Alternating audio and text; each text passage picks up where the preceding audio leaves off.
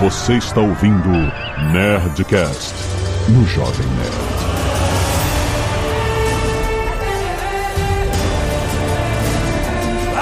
Landa, nerds! Aqui é Alexandre Antônio do Jovem Nerd. Não pode voar, não pode teleportar. Eu lembro disso. Aqui é o Leonel Caldelha e eu sou a favor da ditadura da espadinha. Que isso? Caralho, querido. É o seguinte, cara, esquece esse negócio de mago, cara. Joga com guerreiro. Sabe? Essa é a minha opinião pro Nerdcast hoje, cara. Sabe? Isso aí, meu amigo. Mestre tem que ser mestre, pra todas as classes. Ah, tem que ser mestre, mas tu favorece alguns, né? Tu prejudica outros. Ah, o teu dano foi maior. Aqui é Carlos Volta e meu mago é tipo Fizban. A gente abre porta com um fireball. Fizban? Que é isso? Cara, nossa, foi um classicaço, velho. Gregolense. É o mago maluco que usa fireball pra fazer tudo. Caraca, o Momos então adorava esse cara, né?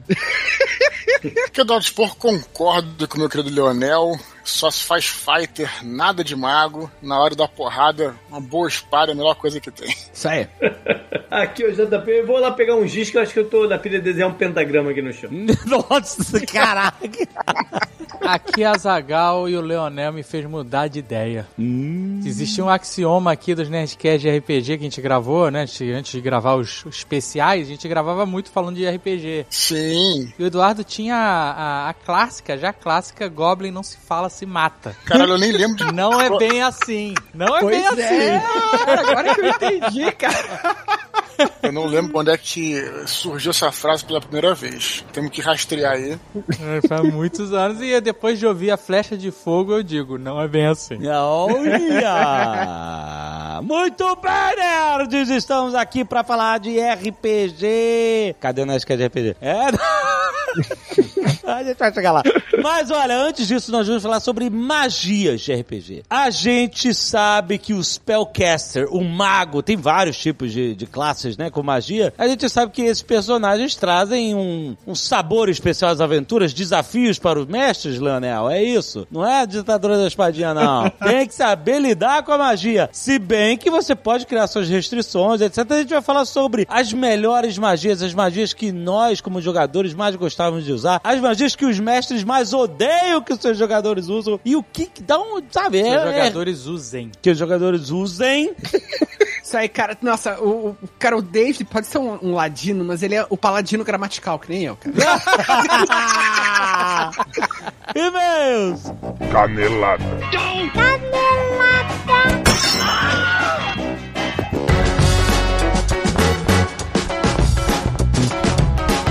Muito bem, acabamos para mais uma semana de e-mails e caneladas no Nerdcast. Vamos. E olha só, Zagal, já que hoje a gente tá falando de magia, a gente vai falar de A Roda do Tempo, Zagal. Olha. Estreia a série no Amazon Prime Video, nova superprodução, cara. É superprodução, Zagal. A Amazon Prime Video tá vindo com tudo, com as superproduções baseadas numa das franquias de livros de fantasia mais vendidos da história da humanidade. Série de livros de Robert Jordan. Ó. Vendeu quase 100 milhões de cópias em 14 volumes. Caraca, mano. Se tornou a terceira franquia de fantasia barra ficção científica, porque na literatura os negócios falam sci-fi fantasy. Uhum. Fantasy sci-fi. Terceira franquia mais vendida de todos os tempos. Olha só, se liga. A história é da Moraine, interpretada na série pela Rosamund Pike. Ela é membro de uma organização mega poderosa, uma organização feminina, chamada Aes Sedai. E aí, ela chega na cidade de Two Rivers e lá vai embarcar numa jornada, é isso. Certo. RPG. Aham. Uhum. Você chega, encontra a galera, sai numa aventura. Exato. Só que acontece, nesse grupo, uma das 5 pessoas é uma pessoa profetizada como reencarnação do escolhido. Tipo, o dragão renascido. E essa pessoa tá destinada a salvar ou destruir a humanidade. Certo. E eles não sabem quem é. Ninguém sabe. Ninguém nunca sabe. Esse é o mistério. Ninguém nunca sabe quem é. Esse é o mistério de A Roda do Tempo, gente. Série mega imersiva, visualmente impressionante, cenários incríveis, muita fantasia, muita magia. Pra quem gosta de fantasia, magia, aventura épica de combate contra o mal, A Roda do Tempo já está disponível no Amazon Prime Video e você pode assistir no streaming, presta atenção, com 30 dias grátis. Se você ainda não for assinante, Azaghal, Aí é maravilhoso. Você vai lá no link da descrição, clica, faz seu cadastro, 30 dias grátis pra você assistir a Roda do Tempo. Dá pra assistir Roda do Tempo, dá pra assistir outras coisas. Ah, sim. Dá pra assistir The Boys, dá pra assistir Invincible. Exato. Não, tem muita coisa. Amazon Prime Video com cada vez mais séries espetaculares. Não perca a Roda do Tempo. Link aí no post pra você que ainda não é assinante, ganha 30 dias grátis. Vai lá, não perca! Olha só, falando de dica de conteúdo, eu quero falar de outros podcasts aqui. Olha! Porque nós vamos falar do Cena Aberta, Zagal. Olha! Pra aí. Quem é amante de filme, não perde estreia boa, ama a teoria louca sobre a sua série favorita, muita coisa. Gente, o que seria das séries sem as teorias? Nós estamos falando de Mikan, Max Valarezo e PH Santos, olha que time! Mas eu vou falar, não fica só em teoria e fofoquinha, não. Não. A galera sabe o que tá falando, são análises com uma visão profissional. Eles não falam só da teoria, né? Fala de fotografia, fala de plano, fala de cinema mesmo. Exato. E eles falam tudo isso muito mais sempre terças e sextas, legal. 2 vezes por semana. Ó, tem episódio falando sobre Star Wars, tem episódio de filmes pra você maratonar no fim de semana, tem game show mega divertido. Conteúdo, gente, é muito bom. Pra você ouvir, você pode escutar grátis no app do Globoplay ou em qualquer plataforma de áudio digital. Só ir lá ouvir. Tem link na descrição pra facilitar a sua vida, mas só botar, ó, bota no Google aí, Cena Aberta, você vai achar mais um podcast muito irado pra você botar na sua lista. E olha só, Zagal, hoje é Black Friday!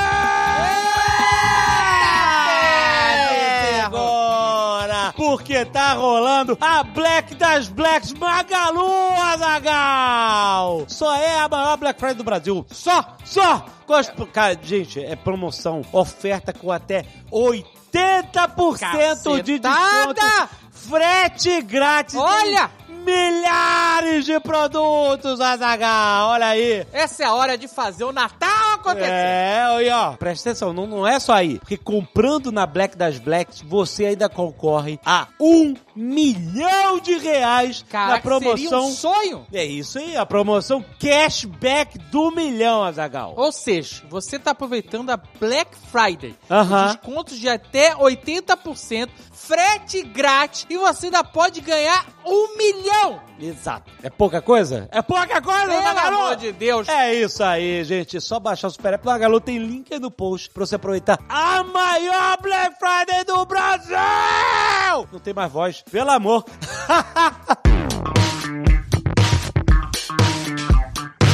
E se você não quiser ouvir os recados e e-mails do último Nerdcast, pode pular diretamente para... 24 minutos e 8 golpes mágicos. Quero agradecer aos nerds que doaram sangue e salvaram vidas. Olha aí, Rodrigo Gonçalves Martínez, Hugo Henrique, Nathan Neri, Eric Jordan e Igor Rodrigues, que doou plaquetas. Gente, olha, fim de ano, a galera começa a meio que começa a relaxar. Relaxar, gente, vamos doar sangue. Mande sempre sua foto doando sangue aqui para Nerd podcast@jovemnerd.com.br pra gente agradecer sempre. E doe! Exato. Doe sangue, salve vidas. Exatamente. Guilherme Santos, 23 anos, diretor de arte em uma agência de publicidade no interior de São Paulo, tentando empreender nas horas vagas. Olá, nerds! Sou um grande fã e ouvinte do Nerdcast desde 2011. Aê, grande abraço, querido, obrigado. Quando o podcast era só áudio e uma conversa de roda de amigos e não uma entrevista.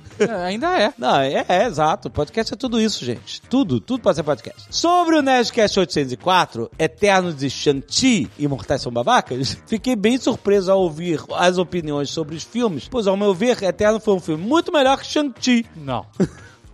É isso, a maravilha das opiniões. Cada um tem uma opinião. Diferente da maioria que se conectou muito mais com os personagens como Shang-Chi e a Kate, eu me conectei com alguns dos Eternos. Diferente do Alexandre, que não viu nuance na parte de empatia deles pelo povo humano. Então, no final rola isso, mas é que eu já tinha pegado o bode deles, não teve jeito. Eu já tive uma percepção que eles eram muito humanos, que queriam ver os povos do planeta Terra bem. E quando começou a ter conflitos, dá pra perceber a dor deles de não poder interferir, mas não de não querer É, então, alguns queriam, tipo, lá o Droog lá, ele queria interferir. E o outro, o Fastos, queria também, porque ele queria criar um motor a vapor. Tipo, aí os caras, não, espera um pouquinho e tal. Então, ele queria ajudar, mas aí isso é interferir, né? Você quer ajudar, mas não quer resolver os problemas. Isso que é o problema. Bom, isso a própria presença dele já tá interferindo. É, então, isso explica... Bom, mas eles têm uma missão, anyway. Isso é explicado no filme, que é uma questão que os conflitos fazem parte da evolução humana, que de fato, afinal, as guerras, por mais terríveis que sejam, são fatores muito essenciais para a visão de paz e avanço tecnológico que temos hoje. Caraca, eu discordo disso. Eu não acho que a guerra é um fator que precisa acontecer pra gente ter paz e avanço tecnológico, entendeu? Enfim, mas é pra isso que serve a opinião. A gente pode discordar. Lógico que tem personagens mais fracos, infelizmente, os que têm maior protagonismo entre eles é a Cersei e o Icaris. Isso não tem como discordar. Mas que eu vejo como recompensado pelos papéis de outros integrantes do grupo. Por isso que no conjunto da obra, no total, eu sou o Team Lierso. Diferente de Shang-Chi, que me pareceu uma história muito simplória, que não que seja um filme ruim, mas eu achei os personagens rasos, com motivações fracas. Uma das cenas que eu achei mais sem contexto foi de Shang-Chi olhando pro horizonte, do nada, falando que iria matar o pai, sendo que ele acabou de descobrir que está sendo influenciado por outro ser. O filme é lindo e merece todo o mérito por isso, e com certeza homenageia uma cultura do cinema asiático que merece todo o respeito. Mas no conjunto da obra, na minha opinião, sai muito atrás de Eternos e não empolga em nada o personagem no futuro da Marvel. Pô, eu me empolguei com ele no futuro da Marvel. Achei que foi um personagem novo, maneiro. Eu prefiro a Kate. Não, claro, ela tem que estar, com certeza, ela tem que estar. Cara, maluco, ela e Gavião Arqueiro. Não, caralho. Eles precisam conversar. Pra que isso? Pra ela dizer que ela acertou o dragão com uma flecha. Nossa, cara, tantas pessoas que ela pode interagir. Mas é só pra criar essa piada. Essa piada, cara, que ela... Ela pode interagir com o Thor. Ela pode interagir com o Drax. Não, tudo bem, ok. Tanta gente legal pra ela interagir.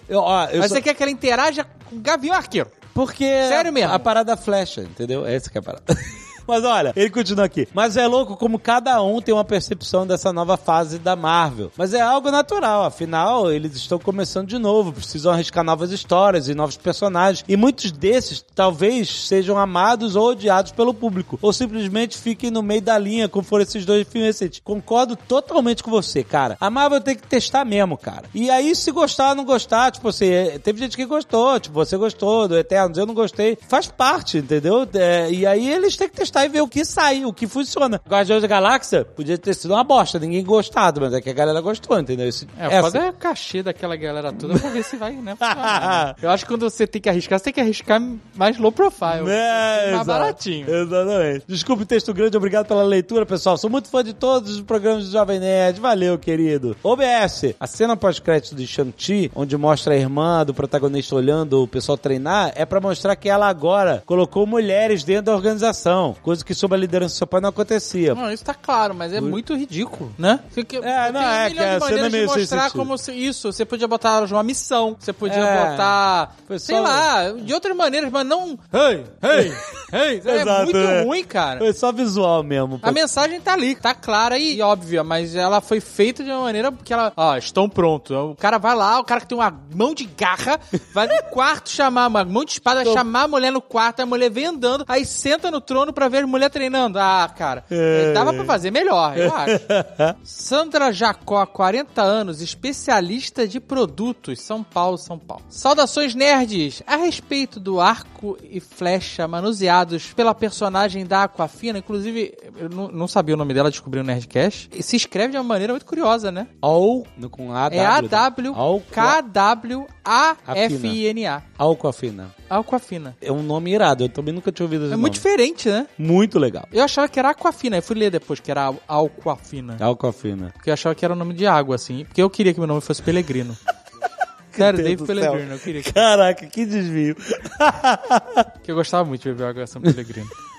Mais do que literalmente se tratar de uma arma na batalha final, é uma metáfora para o desenvolvimento da personagem. O arco e flecha. É. No início do filme, fica claro que Sean e Katie são pessoas inteligentes e talentosas que não estão alcançando plenamente seu potencial. Ao longo do filme, entendemos que Shang-Chi acabou nerfando sua vida para se distanciar dos traumas de sua juventude, enquanto Katie tem um conflito a respeito da expectativa que sua família filha tenha seu respeito. Dentro do ônibus, ela aponta para uma moça que representa o ideal de jovens asiáticos dedicados à carreira corporativa, enquanto vemos a admiração da personagem por pilotos de corrida e desenvoltura atrás do volante ao longo do filme. E entre a expectativa da família e suas próprias paixões, a personagem acaba perdendo o próprio rumo. A conclusão desse dilema é resolvida em Taolo, com o arco e a flecha, que ela recebe junto com a lição de que se ela não mirar em nada, não vai acertar em nada. Dessa forma, o filme desenvolve o arco da personagem ao mesmo tempo que aborda um dilema comum de jovens asiáticos cobrados por suas famílias e como elementos culturais como a prática do arco e flecha capazes de exercitar habilidades de concentração que podem ajudar na reflexão e redução de ansiedade. Caraca, que análise!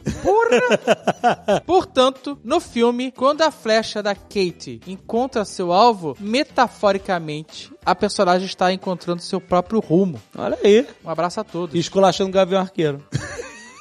Eu entendo o que você tá dizendo, mas no final das contas ela ficou totalmente sem propósito. Ela, inclusive, vai ser alívio cômico do Shang-Chi no universo MCU. Não, por favor, não, peraí, olha só. Ela não vai ter um job. Se tiver, mas... olha só, se daqui a, sei lá, 10 anos tiver uma grande batalha final, igual no Ultimato, com todos os novos personagens chegando, lutando juntos, sei lá, contra o Kang ou contra o Galactus ou quem é que seja, ela tem que estar lá de pochete. Por favor! Eu entendo que... Eu gostei no meio da galera. Eu gostei desse meio, achei legal, mas eu não vi a entrega desse arco dela, porque depois que eles cumpriram a missão, eles voltaram pro rolê lá e continuaram iguais, né? Mas ela entregou o arco ou ela ficou com o arco? Ai, não sei. Será que eu não sei se o arco é mágico também, se não pode sair de lá. Esse lugar mágico tem muita restrição. É bom quando você tá lá, mas tu sai uma merda.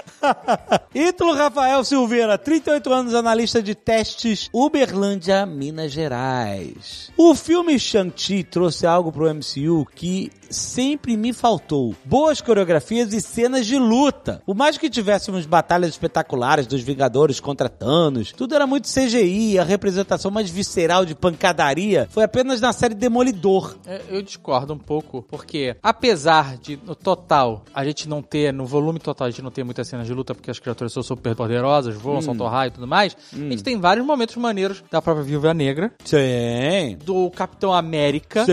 Vários, mano. Capitão América 2, ele correndo pelas paredes, dando soco, pulando não sei aonde, jogando escudo. Tem vários momentos. É claro que a maioria dos personagens é dar tiro, porrada e bomba, né? Não tem como. Mas, nesses filmes, em questão de tipo, essa estética de luta de filme de wire full, etc., realmente foi a primeira vez que a gente viu. Ah, sim, sim. Principalmente nas porradarias do início do filme. Foi muito maneiro. Com o Shang-Chi, eles trouxeram o estilo dos filmes de Jack Chan, com combate improvisado e desleixado, usando como arma o que tiver ao redor do personagem e menos cortes, bem evidenciado na cena do ônibus. Essa influência é mais evidente com o Brad Allen, tendo participado do filme como supervisor e coordenador de dublês. Ele fez parte do Jack Chan Stunt Team e tem cenas memoráveis de alguns filmes do mesmo. Peraí, Jack Chan Stunt Team é o quê? É um monte de caras que ficam de braço cruzado vendo o Jack Chan se fuder. Não, pela boca. Ele faz o cara, não. O cara que faz as coreografias todas de luta, do Jack Chan, inclusive, pô. Ó, sempre fui fã do estilo deles. O Brad Allen, que também faz coreografias pra franquia Kingsman, morreu recentemente, no dia 7 de agosto, aos 48 anos. Meu Deus! O filme tem dedicatória a ele. É verdade. E nesse meio fica minha singela homenagem. Puta, caramba, nossa, triste, cara. Novo pra caramba. César Augusto Andrade Bandeira Neto, 20 anos de estudante, bacharel em Biologia, Manaus, Amazonas. Olá, membros da família Jovem Nerd. Estou enviando esse e-mail para falar sobre algumas coisas que me incomodaram em Eternos. Talvez eu me prolongue um pouco, mas acho válido ressaltar esses erros. O e-mail tá curtinho. Hein? Tá curto o e-mail, não vai prolongar, não. Primeiro, ninguém mais se ligou no Nascimento dos Celestiais, é chupado da trama terceira temporada de Final Space? Caraca, Final Space. Eu vi só a primeira temporada e não aguentei. Se fosse a Netflix, seria processada lá. Mas sei lá, nos quadrinhos não era assim já? Não sei, não li nada de Eternos. Mas eu achei maneiro. O fato de uma obra atual ter feito alguma coisa não significa que uma obra não fez antes. É importante destacar isso. Ó, deixar claro, eu curti essa parada, hein? Não fiquei implicando que era Deus Astronauta, não. Eu curti essa parada dos celestiais nascerem nos planetas e tal. Achei bem bonito. Eu adorei quando eu li Deus Astronauta. Você leu mesmo esse livro? Claro que li. Não acredito, claro. Cara. E a Operação Cavalo de Troia, Código da Bíblia... Segundo, ok que os Eternos só poderiam intervir contra deviantes. Mas se no final das contas eles revelam que Thanos era um deviante, mas não revelaram isso. Ou tem alguma relação com os Eternos por conta da cena pós-créditos, na época do irmão dele? Ainda mais se você pensar que Thanos iria afetar indiretamente o plano do nascimento dos Celestiais. Exato! Então os Celestiais não ordenaram que os Eternos intervissem contra Thanos, não faz sentido nenhum. Eu acho também que... Mas o Thanos era um deviante? O Thanos não era um Eterno? Não, que Eterno. Não, a gente mencionou essa parada, essa discussão aí do Thanos ser deviante, eu não sei. Mas o fato é o seguinte, o Thanos atrapalhou o rolê no universo inteiro. É o que a gente falou, que ele gorou. Exato. Chocou a galera lá. Então era uma parada pra se prestar atenção, no mínimo, né? Os caras não são os Celestiais, varão. Mas ele já tava feito, né? Enfim. Terceiro, eles dizem que o pai do Quill era um Celestial, mas o plano dele era se espalhar por todo o universo, formando uma espécie de mente coletiva. Então ele era algum tipo de Celestial rebelde? Porque o plano dele iria afetar o nascimento de novos Celestiais, e os caras parece que ignoraram isso. Cara, eu nem lembro qual era o plot do lado do planeta.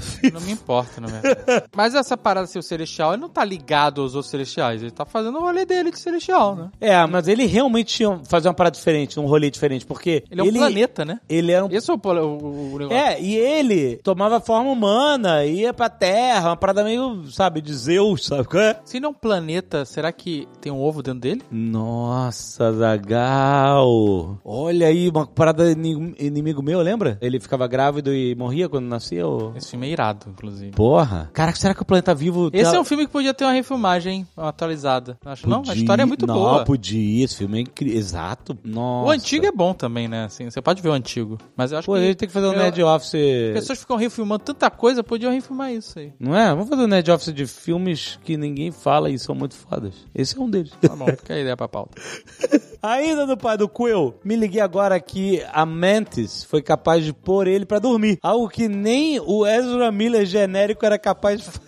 Caramba. Ezra Miller genérico. Pois perguntaram se ele podia controlar um Celestial e ele disse que não era capaz. Ou seja, um Eterno, que é um ser divino, não consegue rivalizar contra um Celestial, mas uma mortal como a Mantis consegue. Mas eu acho... Calma, eu acho que o rolê do planeta vivo lá... E talvez ela conseguisse, porque aquela forma que a gente via do ego, não era ele inteiro, né? Não, era só uma projeção dele. Porque se ele é um planeta vivo, o planeta fica lá, né? É, era tipo uma projeção. Ele não é um planeta que vira uma pessoa, depois ela virar planeta, senão... Era uma projeção dele, exato. Ou uma ramificação, alguma coisa nesse sentido. E talvez ela conseguisse botar pra dormir isso, né? Eu acho, né? Nos quadrinhos ele realmente pode ser um planeta que vira gente e volta a ser planeta, o que é bizarro demais.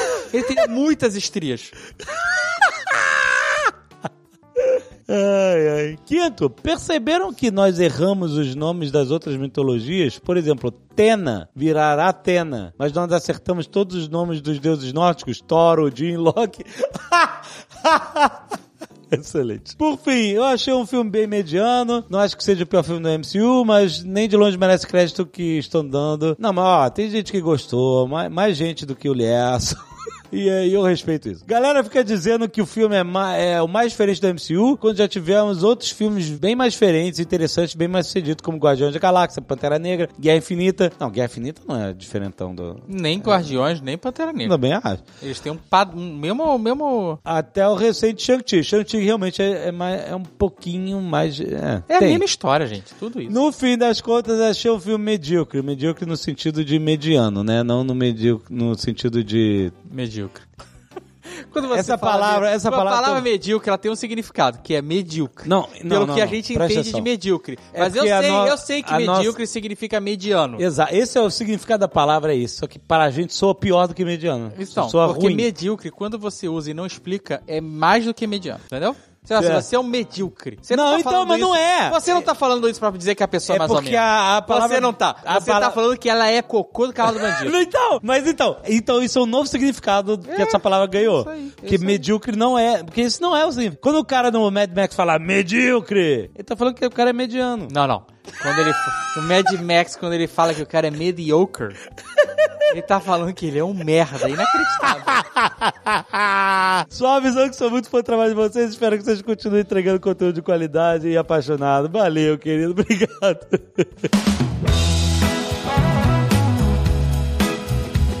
olha só, essa semana nós tivemos um Nerd Player especial patrocinado por Hotmart Sparkle, trazendo a galera do Nerd Bunker, Zagal. Olha, eu vi muitos comentários da galera falando assim, Pedro Duarte e Priganico são joias raras. Joias. Essa galera, ela fala assim, eu vi uma dessas assim, nova geração do Jovem Nerd vem com tudo. Nova geração, Pedro? O Pedro, implicante, ranzinza como é a geração? Pô, isso é muito Jovem Nerd. Olha, eles estão jogando com a gente Moving Out, jogo de mudança. É isso. Tem que fazer mudança e tem que quebrar tudo.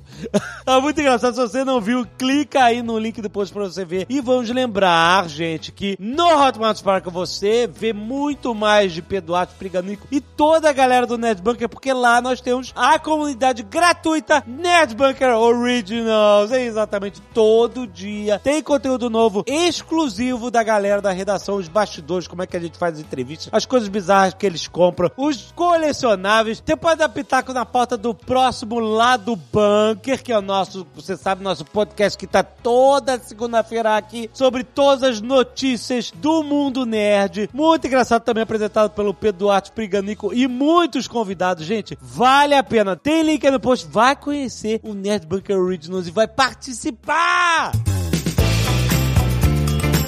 E hoje tem Nerdcast Empreendedor na sua timeline, olha só! Justamente o meusucesso.com patrocina esse programa porque é uma plataforma que conta a história de grandes nomes do empreendedorismo no Brasil, a trajetória deles, a criação dos seus negócios através dos estudos de caso, né? Eles fazem documentários cinematográficos contando essas histórias. E hoje a gente tem um mini estudo de caso no Nerdcast Empreendedor com o nosso querido Paulo Silveira da Alura, exatamente. O Paulo começou esse negócio muitos anos atrás com o irmão dele, o Guilherme, dando aula, cara, em sala de aula com um aluno.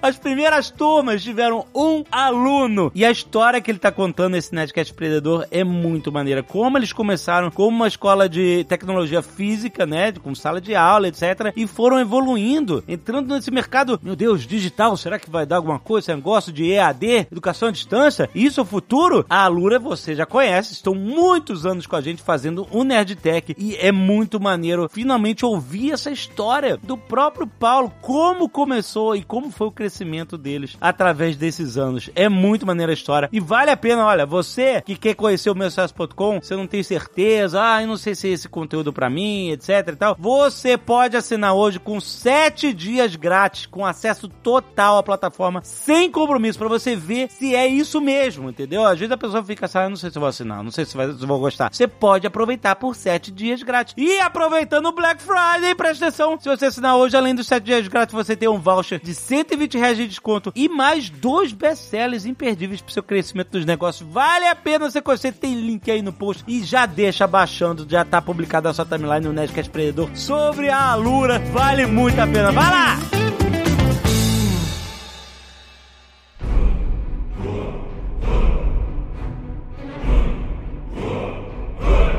Magic Missile!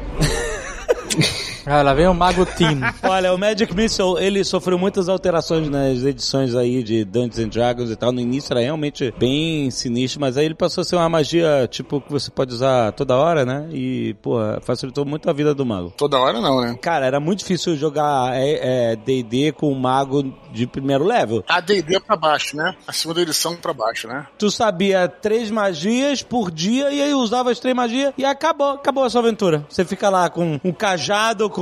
Cara, não, era uma. Se tu era tinha uma. Bônus, era uma. Era uma. Primeiro level. No AD&D, segunda edição, na verdade, se você não usasse nenhuma regra opcional, não tinha nem bônus de nada, Leonel, se você bem lembra. Era uma magia e pronto. Pode crer, depois tinha umas regras opcionais, você podia adicionar bônus de inteligência e tal. Seria esse Magic Missile o poder daquele eterno lá da pistolinha? Caraca! O cara era o eterno do Magic Missile. Meu Deus. Tinha uma magia de level 1 por 7.000 anos, parabéns. Eu diria que ele tá mais pra Mega Man do que... Ah, porque ele conseguia segurar o poder. Ele aperta o botão do mouse e segura. É. Que ele faz uma bolinha de energia. Esse clássico, o clássico Magic Missile, né? Também é interessante de pensar. A gente pensar como é que as magias do D&D, né? Que o mais clássico, talvez, dos RPGs, surgiram em decorrência de como é que elas foram criadas na mesa de jogo pelos criadores mesmo do RPG, né? O Magic Missile foi uma invenção lá dos primeiros criadores. E aí, o outro mago, né, pra se defender, criou uma outra magia chamada Shield, escudo arcano, dependendo da edição. O cara falou, pô, mas se o cara tem o Magic Missile, eu não posso nunca me defender, porque o Magic Missile, ele é indefensável, né? Você não pode se esquivar e o cara não erra nunca. Ele acerta sempre. Ele acerta sempre. E aí o cara criou uma outra magia chamada Shield, que foi justamente só pra dar uma counter magic, né? Dar um counter spell, uma contra magia no Magic Missile. Então, é interessante que o que a gente joga hoje, né? É muito interessante isso. Eu até falei sobre isso quando eu escrevi o prefácio de um dos livros lá do Huff Gunner, né? Eu nunca não gostava muito de clérigo, né? E o Leonel até me ajudou a gostar mais dos clérigos com os livros dele, porque o clérigo em si, ele não é um personagem que tenha a gente já falou até isso, acho que a gente já falou até isso aqui, na mitologia em si, né? Na literatura, é um personagem criado pelo RPG, né? Alguém decidiu criar um caçador de vampiro e se tornou o clérigo, né? Que a gente conhece hoje. Então, é interessante ver como é que esses feitiços eram nos seus nascedores e como é que a gente vai reproduzindo essas coisas que acabaram entrando na cultura popular, de modo de ser até pistola dos Eternos. Isso é legal, cara, de ver, porque realmente a gente tem heranças que a gente nem sabe de onde é que vem. Isso. O Ger Gygax, que é um dos criadores do D&D, ele dizia que ele não entendia por que alguém quereria jogar de mago. As influências de D&D no começo eram muito mais espada e magia mesmo, né? Sim, Conan. Slayer, né? Exatamente, isso que eu ia citar, cara. E nada de Tolkien, nada de Tolkien. Aham. Então era simplesmente, personagem ou porradeiro ou personagem furtivo, esperto. Uhum. E ele achava que não era pra jogar de mago. Magos eram pra ser os NPCs, os vilões, essas coisas, né? Era pra ser o inimigo, era pra ser uma coisa misteriosa. O bruxo, e daí, né? Ele botou, né, dizem, né, as histórias que ele botou a contragosto o mago, por isso que tem todas as limitações. Outra vez eu li uma entrevista dele que falava assim que um dos primeiros jogadores de mago, o cara era um ex-militar. Uhum. Então a mentalidade dele era de militar, de tipo tático e querer fazer a coisa mais na destruição mesmo. Então por isso que tem muita magia destrutiva no começo. Porque diz que as primeiras magias que ele criou foi pra atender as necessidades desse jogador. Eu acho também pra se proteger, né? Porque as histórias iniciais tem muita briga. Se o cara não tiver alguma coisa ali pra se proteger, ele não dura mesmo como um mago. Né? É verdade. Eu queria começar aqui, se vocês me permitirem, na verdade, pensando assim, propondo uma ideia de que quem joga com mago, será que é pior ou melhor do que quem joga com guerreiro? O que vocês acham? Porque tem muita gente que acha que o guerreiro é aquele cara que começa jogando, né? Que ainda não tem ideia de nada. Mas muita gente, como eu e o Leonel, por exemplo, a gente já é veterano, mas prefere jogar com guerreiro, né? Então não é necessariamente de ter uma ideia de quem joga com mago, aquele cara mais experiente, que entende das magias. Eu acho que é mais uma questão de gosto do que de experiência. Pô, eu também nunca joguei com mago, mas é por falta de saco de ler regra mesmo. Isso. Sabe? De ficar decorando magia e tudo mais, sabe? Cara, comigo foi o oposto. Falando sério. Quando eu comecei a jogar RPG, eu achava foda os personagens mais, sabe, mais intelectuais, assim. Daí, tipo, eu jogava com um mago, um vampiro, jogava com um vampiro mais manipulador. Eu jogava com um Malkavian, mas era um Malkavian cabeçudo, assim. Sei. Uhum. E daí, cara, eu comecei a me dar conta que eu me divertia mais jogando com porradeiro. E daí eu fui migrando, cara. E agora, tipo, já faz quase 30 anos que eu tô jogando, eu quase sempre faço um personagem, um guerreiro ou paladino, sabe? Cavaleiro. Eu me divirto mais assim, cara. No RPG tem uma coisa que é chamada gestão de recursos, né? Quer dizer, se você tem um personagem guerreiro, você quase não gasta pontos de nada. Você pega a sua espada, ela vai sempre funcionar em tese. Por isso que eu falei no início sobre isso. Já, alguns outros jogadores têm um perfil que é bacana também, que eu não gosto muito, de gerenciar recursos, quer dizer, e as magias, né, os feitiços, os spells exigem isso, quer dizer, você se gastar todos, se bem que hoje em dia você até tem uns feitiçozinhos de nível 0 que você usa sempre, mas em geral os feitiços mais poderosos, você tem que saber quando usar, como usar e não desperdiçá-los, então existe também esse aspecto, que eu acho que tem a ver muito com o perfil do jogador também. E eu acho que também tem a ver com o perfil da mesa, porque, por exemplo, essa coisa de gestão de recursos, o mago, ele usa recursos pra castar magia, né? Então, se tiver uma mesa que exige, mas eu falo recursos, tipo, ele precisa de itens pra castar magia. Sim, isso é outro parada interessante. Cara, isso é interessante também. Né? Eu nunca conheci ninguém que usava, cara. Tipo, esse negócio aberto, parecia de guano, de morcego, cara. Nunca conheci ninguém que contava isso, velho. Porque já é difícil pra cacete, você só tem pouca magia, então eu só tenho uma ou duas magias por dia, e ainda tem que ter asa de morcego, e você acabou suas asas de morcego, a sua única magia, porra, aí o caraca. Eu penso dessa forma em relação a isso, é, por exemplo, a quantidade de flechas que um arqueiro tem pra atacar. Uhum. Você pode não necessariamente falar, ah, ele tem 2 asas de morcego, uma pérola ou um âmbar pra fazer as magias. Não, ele tem lá X recursos necessários pra fazer as magias que ele sabe. Uhum. Assim como um arqueiro tem 50 flechas guardadas pra usar. Ah, não. Munição é infinita, ninguém conta. Não, depende da mesa. Isso é que eu falei. Tem mesa que o cara faz isso. Eu gostava muito do AD&D na segunda edição, porque, assim, eu gosto de todas as edições, mas o AD&D, a literatura dele era muito interessante. Sempre que ele colocava uma regra, coisa que não acontece tanto hoje em dia, ele explicava o porquê da regra. Por exemplo, por que as armaduras não têm pontos de vida? Por que elas nunca são destruídas? Aí ele explicava que um guerreiro, por exemplo, uma coisa mais importante que ele tem é o equipamento. Então se supõe que todo momento que você está descansando, está comendo, está consertando a armadura. Eu digo isso, né, porque em relação aos componentes materiais que vocês estão citando, eu acho uma coisa muito legal. Eu não usava no começo, depois que eu li o Dragonlance, né, as crônicas do Dragonlance, e vi lá o Hastling, que é aquele mago lá, utilizando os componentes materiais, eu achei muito interessante usar. E o que a gente pode fazer, geralmente, é considerar que esses componentes comuns, como asa de morcego, cocô de sapo, essas paradas, você não precisa ter eles. Você considera que você está sempre procurando, é uma coisa constante, você não precisa declarar. No entanto, existe outros tipos de componentes materiais que custam muito caro, né? Pérolas de 100 peças de ouro e tal. Isso é importante, eu acredito, para manter o balanço, né? O equilíbrio da mesa, porque são feitiços muito poderosos. Mas então, ele já tá falando que... quando chega num nível mais alto também, né? É, o que eu sempre ouvi falar é que o mago começa como um merda, né? Com poucos poderes, porque ele no final, né? Mais pra frente vai ficar super poderoso, enquanto o guerreiro já começa mais ativo, batendo e... A parada é que ele não sobrevive até chegar lá, né?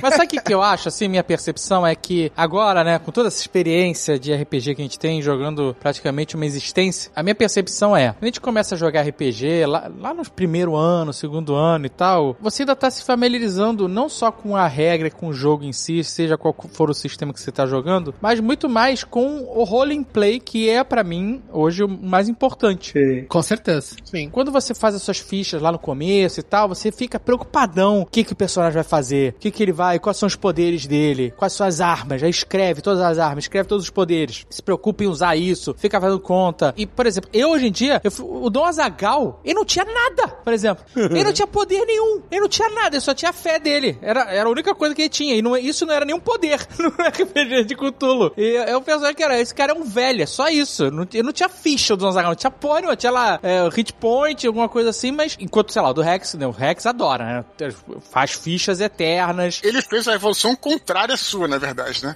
Cada vez que ele joga mais, ele acochambra mais os personagens. Mas então, cara, eu acho que isso depende muito da situação também. Por exemplo, no caso do Dom Azaghal, em geral, a gente não contava, tipo, quantas bíblias do Dom Azaghal tem, porque, tipo, não faz sentido. Narrativamente, isso é um negócio... sim, que... sim. Esse cara, tipo assim, nossa, eu aqui tenho quantos ml de água benta. Cara, isso, tipo, não faz sentido. Tipo, a cada salmo gastava uma bíblia. Tinha que cara. Mas, em compensação, por exemplo, lá no final do Call of Cthulhu, quando o Dom Azaghal... Não era Call of Cthulhu, né? Não era Call of Cthulhu.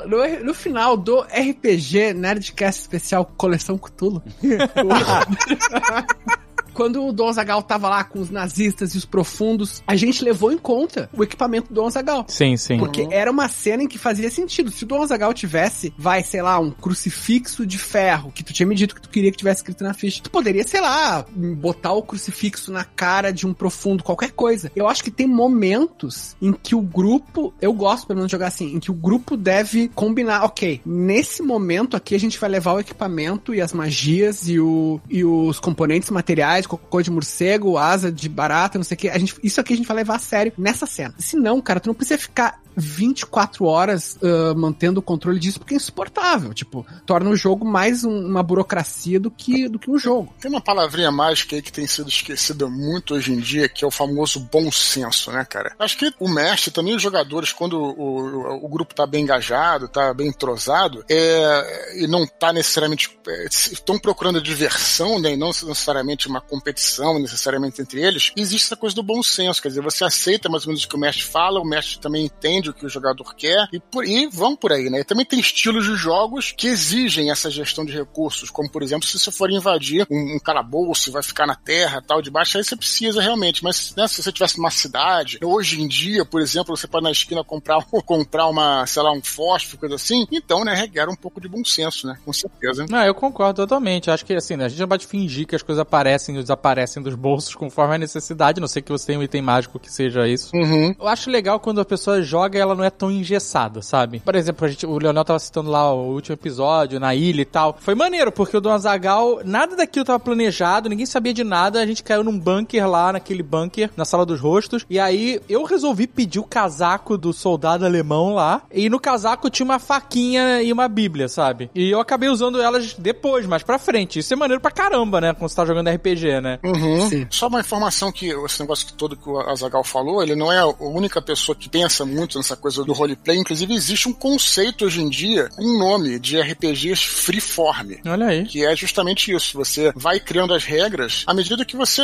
né, faz o seu personagem, uma folha em branco, aí o cara não se preocupa muito com a regra, né? Ele usa os dados, né? Mas vai inventando as regras na hora. Por exemplo, você vai, sei lá, enfrentar um cara. Ah, o cara é mais poderoso. Então você joga um dado de 10, o cara joga um dado de 12. Vai inventando na hora. Existe, inclusive, esse conceito, né? Chama freeform. O Tormenta não chega a ser assim, mas ele é bem flexível, né, Leonel? Então, cara, a gente tem, tipo, eu vou pisar em alguns calos, assim, mas a gente tem 1000 formas de RPG hoje em dia, né? Tem o que algumas pessoas chamam de narrativismo, que eu gosto de chamar de story games, que é quase uma outra categoria que não é exatamente o RPG que nós crescemos jogando, né? Que é, por exemplo, assim, um RPG sem mestre, né? Que o grupo inteiro vai criando uma história, uma situação, até o ambiente. E, por exemplo, eu não tô jogando com o meu personagem na intenção de sobreviver. Eu tô representando esse personagem na intenção de fazer cenas importantes. Então, daqui a pouco eu quero que o meu personagem morra na metade pra que essa cena seja mais legal e eu vou continuar jogando através de construção de cenas. Caraca, que louco. Cara, tem milhões. Eu realmente não sou a pessoa que sabe falar disso, né? Mas eu sei que existe. Tormenta é um RPG, na verdade, dentro desses conceitos, ele tá bem do outro lado. Ele tá bem no que se chama de simulacionismo, que é aquela coisa. Tu é um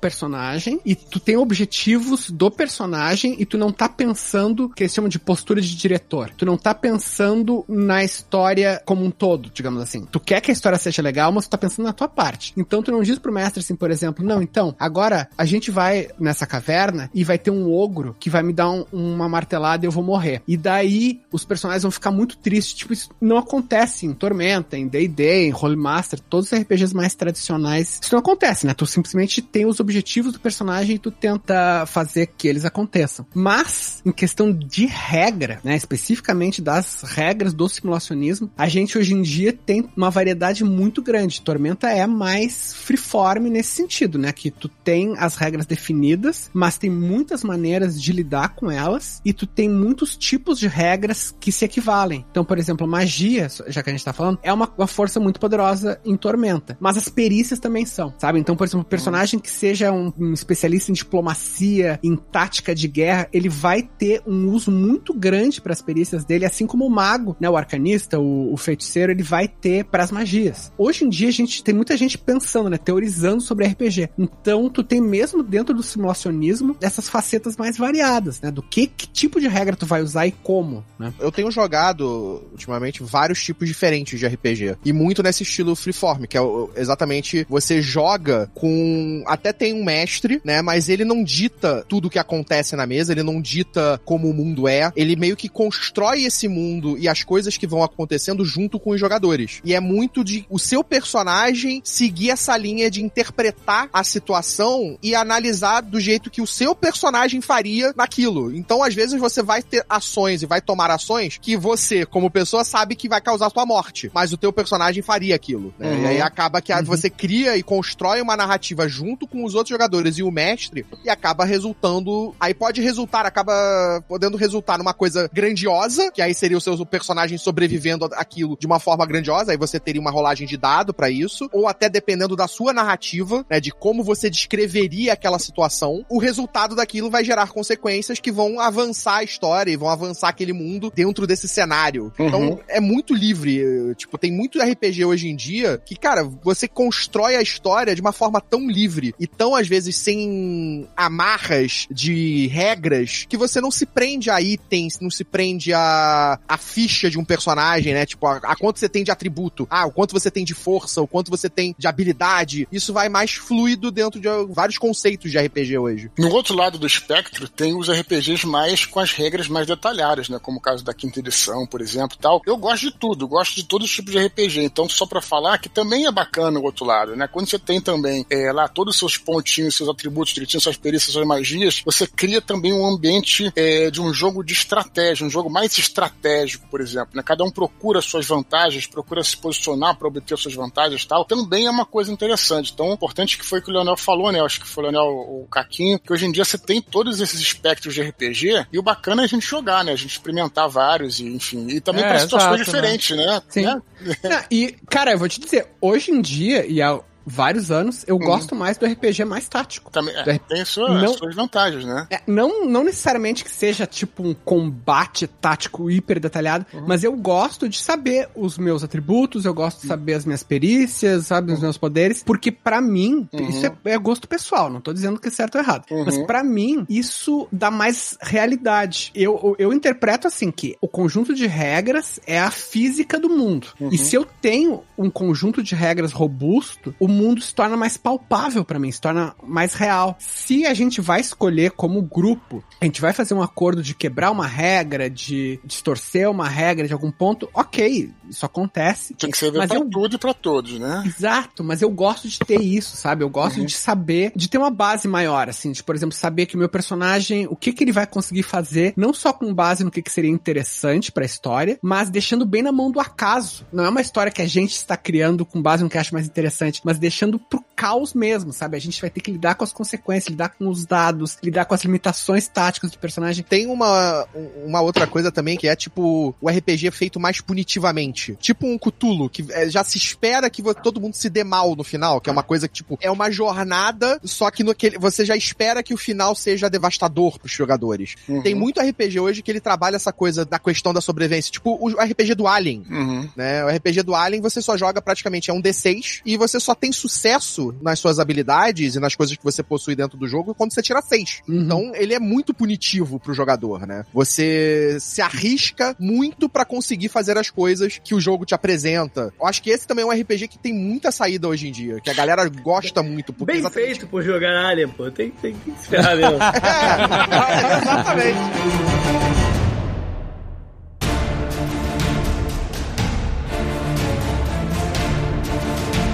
Acho uma coisa maneira, porque, né, tudo muito técnico, se você for jogar o jogo mais de concentrado na ficha, nos poderes e tal, é óbvio, o mago vai estar lá, a lista de magias, etc. Tem magias que são meio tipo Magic Missile, você joga, atira e tira o dano, Fireball, tira dano em área, etc. Eu acho que o mais legal que o mestre e os jogadores de mago têm que ter sempre em mente é como integrar a magia e o uso da magia no contexto da história. Então, por exemplo, uma magia ótima para falar sobre isso é Charm Person, né, o encantar pessoas, né? Que é uma magia de level baixo, você consegue pegar logo no início do personagem. Só que ela, assim, claro, essas magias foram mudando muito, né? Com as edições e tal. Ao longo das edições, né? Mas, assim, ela é basicamente... Porque, assim, na época que eu comecei a jogar, era uma magia de, tipo... Pelo menos era a nossa interpretação de poder Jedi.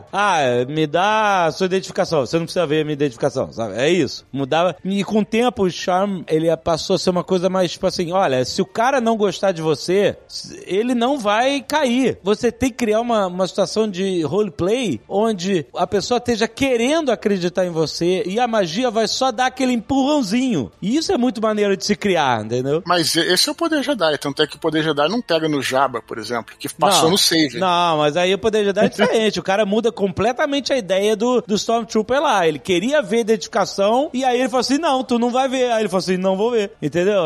Não teve um papo. Mas o efeito seria o mesmo, né? Tipo assim, o cara virou o seu melhor amigo e deixou que você passasse, né?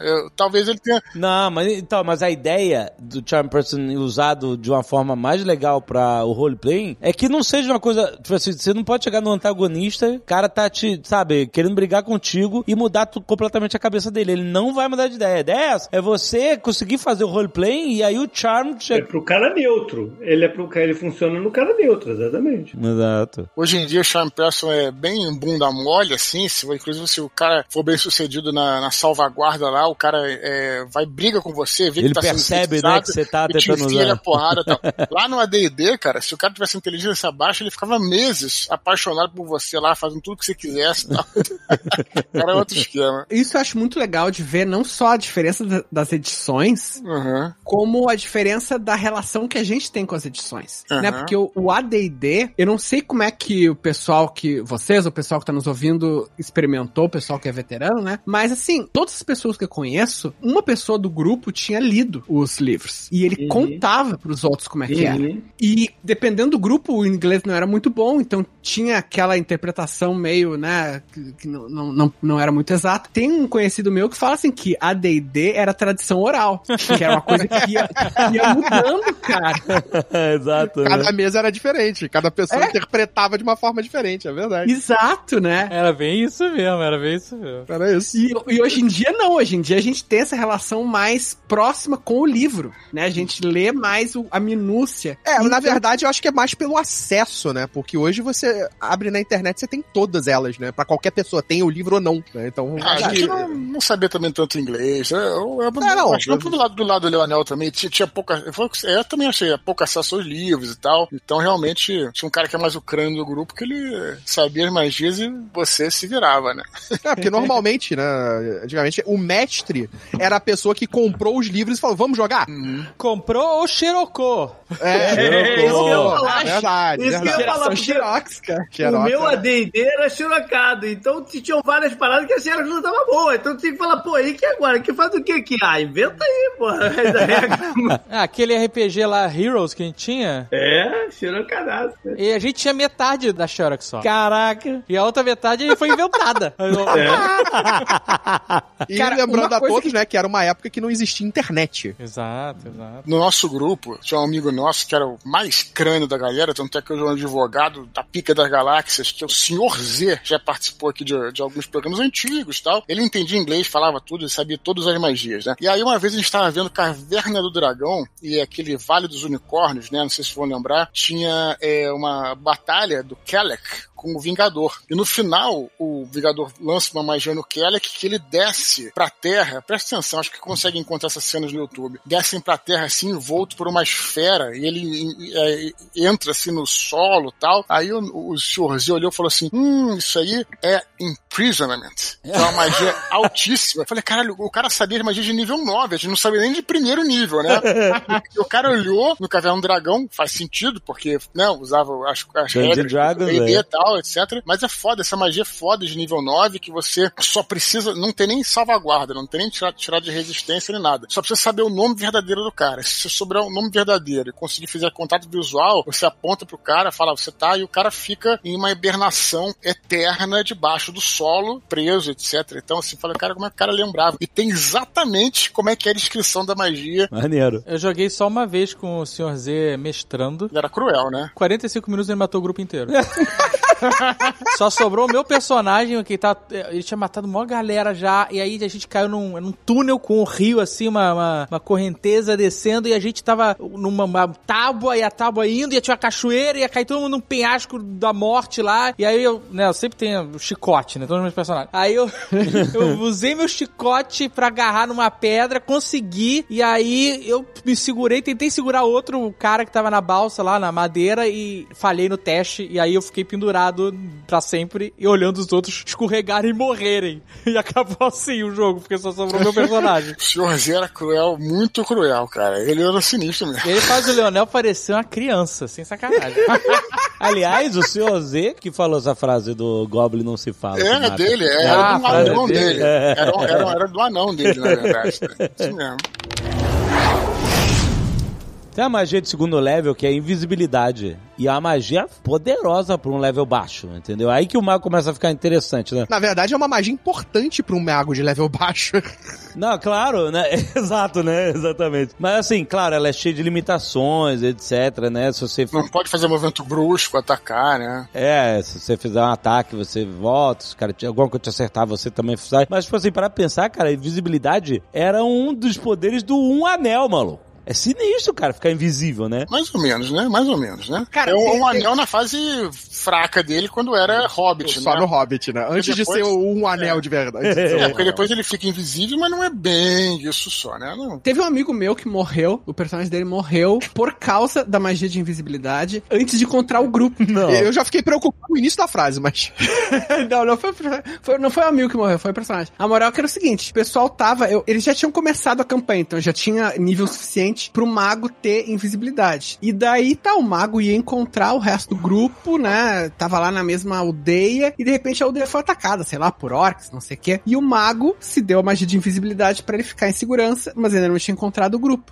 Daí veio, cara, sei lá, o xamã dos orcs, deu uma magia que pegou em todo mundo, pegou no mago, e o mago caiu e ficou sangrando, invisível. Então o resto do grupo fez o combate sem ver o mago, que tava invisível, sangrando no chão. Venceram o combate sem ver o mago, que tava sangrando invisível no chão. O mago falhou em todos os testes de morte e sangrou até a morte no chão invisível.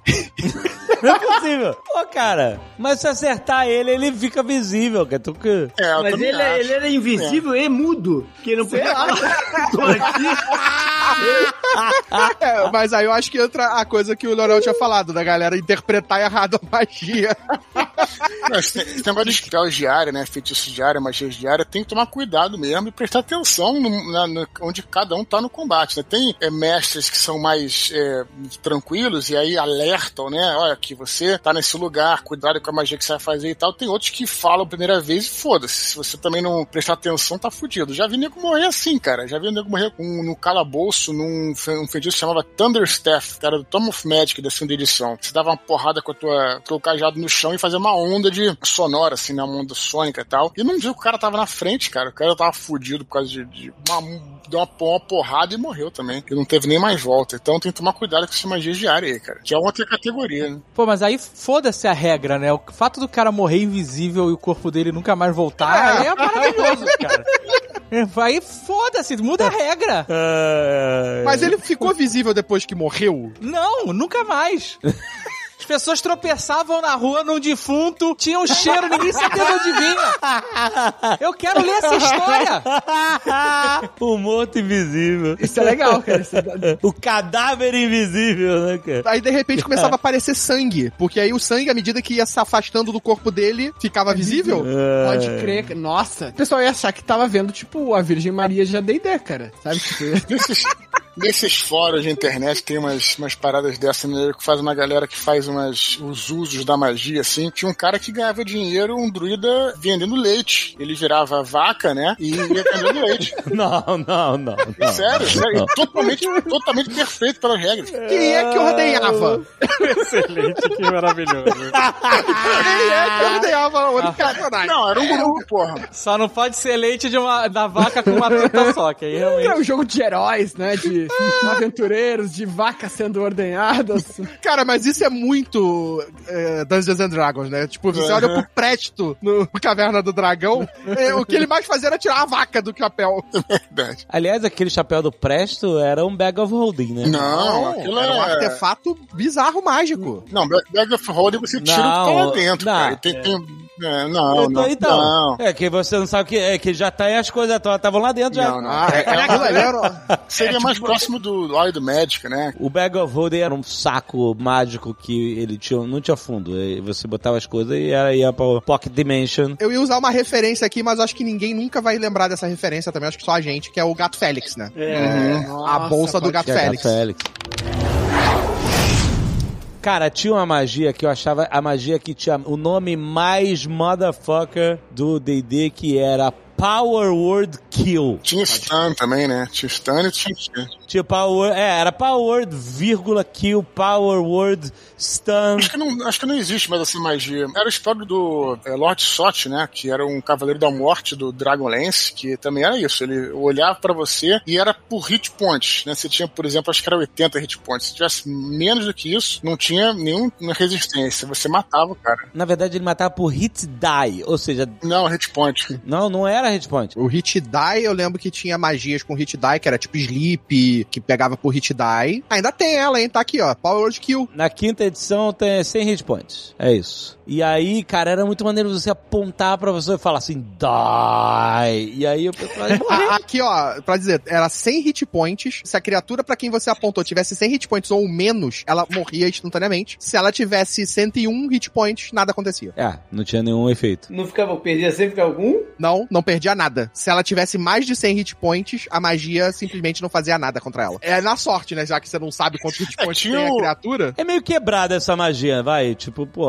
Totalmente quebrada, cara. Caralho. É, exato. O mestre não vai chegar a mandar um personagem, mandar um Power Kill, não, sabe? Porque senão ele tá simplesmente, eu quero te matar. Aí o cara veio, Power Kill, você tem 99 hit points, morreu. Acabou. Não, é o seguinte, essa tática dessa magia é um pouco diferente do que você pensa, porque ela é pra personagens de níveis muito altos, lógico, e você vai reduzindo. O cara chega no combate com mais pontos de vida. Aí o cara vai reduzindo, quando o cara, sei lá, de 150 chega a 100 ou 60, como acho que era na segunda edição, ou 80, aí ele tem que se afastar, porque senão ele toma um power kill, então tem que ir pra uma fora de alcance do cara, entendeu? Então não é bem assim também, né? Claro que se o mestre quiser matar, mata qualquer um. Aí não tem nem critério, né? É, não precisa ter essa magia especificamente pra matar o jogador. É, a tática é essa, mas tem uma magia que é de sexto nível, que eu achava até mais maneiro visualmente, que era o Death Spell, que ele, você, uma pérola, né, se eu não me engano, era uma gema, uma parada assim, que era o completo de material, e você sugava a energia da área. Você tinha, claro, aí você tinha salvaguarda, tinha save and true e tal, mas se você não passasse, não só morria alguém que você tava mirando, como tudo em volta, inclusive a própria natureza. E aí ia pra pedra, né, a energia vital, a pedra destruída, e você não tinha como ressuscitar, porque a sua alma que era sugada. Então tudo ali naquela região virava pó, sabe? Eu achava foda pra caralho. Death Spell, sexto nível. Mais fraca, mas o efeito era mais maneiro. Ó, estou aqui para dizer que oficialmente em Tormenta existe Power Word Kill, chama Palavra Primordial, tem 3 efeitos: atordoar, cegar ou matar. E se tu falhar no teste de vontade, tu morre, né? Porque, tipo, é isso, cara, matar personagem. Então, além do Power Word Kill, tinha o Power Word Pain, que você tivesse 100 pontos de vida ou menos, você botava o cara pra sentir uma dor paralisante. O Power Word Stun, que aí era 150 hit points ou menos. E o Power Word Heal, que você curava a criatura, tipo, de qualquer stun, qualquer condição de efeito, ele cancelava essa condição. E a criatura reganhava todos os hit points dela. E tinha o PowerPoint, que todas as setias apontavam quem era o culpado. Ai, meu Deus do céu. Ó, a melhor magia de D&D, acho que existe, é Fireball. Fireball resolve todos os problemas. Eu sou adepto dessa regra. E a Fireball e o Lightning Bolt são magias de nível médio, nível 3, tem o mesmo dano. Só que tem que saber usar, porque eu tô dizendo, a Fireball ela é diária, esse que é o problema. Você pode pegar os seus amigos, esse que é o grande lance.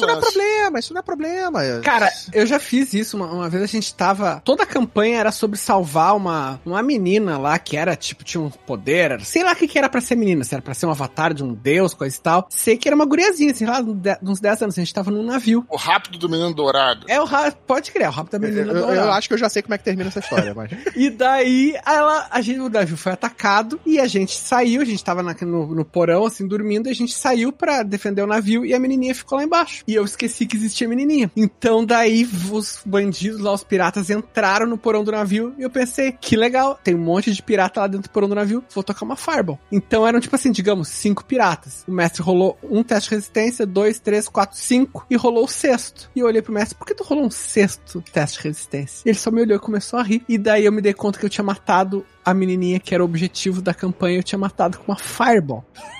Nossa, olha aí. É, eu lembro de um dragão e uma coisa similar.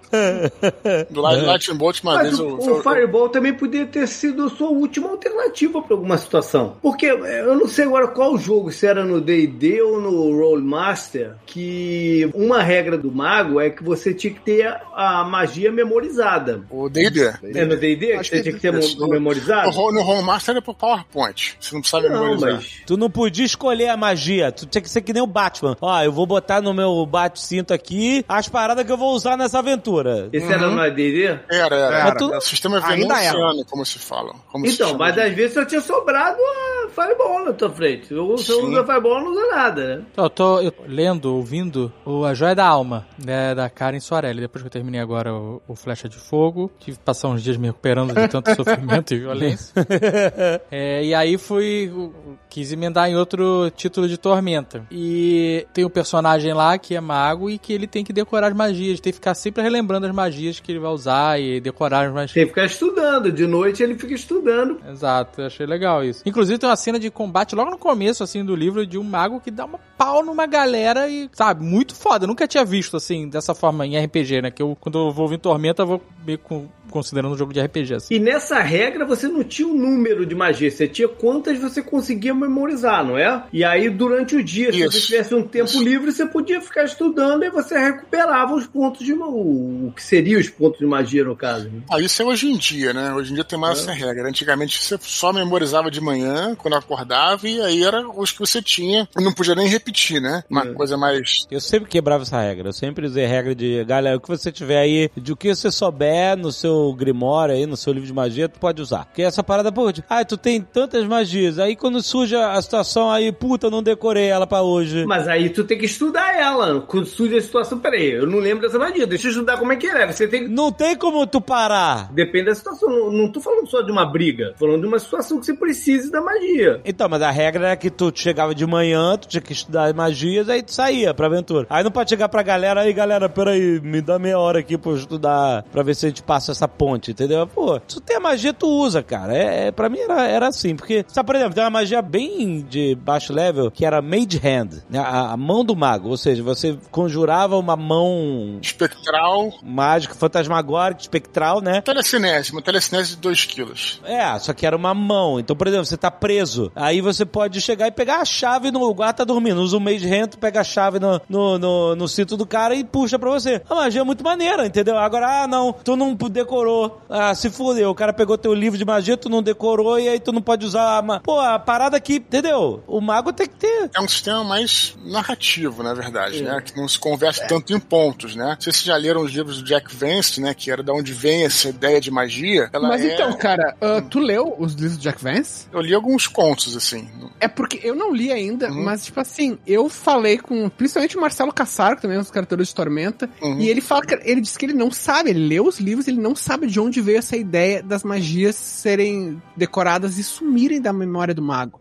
Tipo, eu não sei qual livro que veio isso, cara. Tipo, realmente ficou essa coisa, né, que, o sistema vanciano, Jack Vance, né, não sei o quê. Só que até hoje eu não consegui localizar de qual história do Jack Vance que existe isso, da magia sumida da tua memória. Eu sempre achei sem sentido isso, porque a ideia do mago arcano, né, aquele mago que estuda, é que a magia é uma mistura de um processo quase científico, né, porque você tem que estudar, tem um modo de fazer, às vezes usa, né, componentes, gestual, palavras e tal, e se você fizer errado, você não consegue castar magia. Então isso é uma, entre aspas, uma forma científica de usar magia, não é uma inspiração divina, que nem outros personagens têm, etc. Ou então algo que você puxa da natureza, etc. Então, por exemplo, a ideia que eu, como mestre, apliquei foi, os magos que têm que estudar magia, eles fazem isso sempre. Eles estudam todas as magias que eles sabem. Porque, assim, não faz sentido você, num dia, você estudou Mage Hand, e aí você sabe usar. Aí no dia seguinte, você não estudou Mage Hand, e você assim, não lembro como é que usa, não estudei hoje de manhã. Até faz.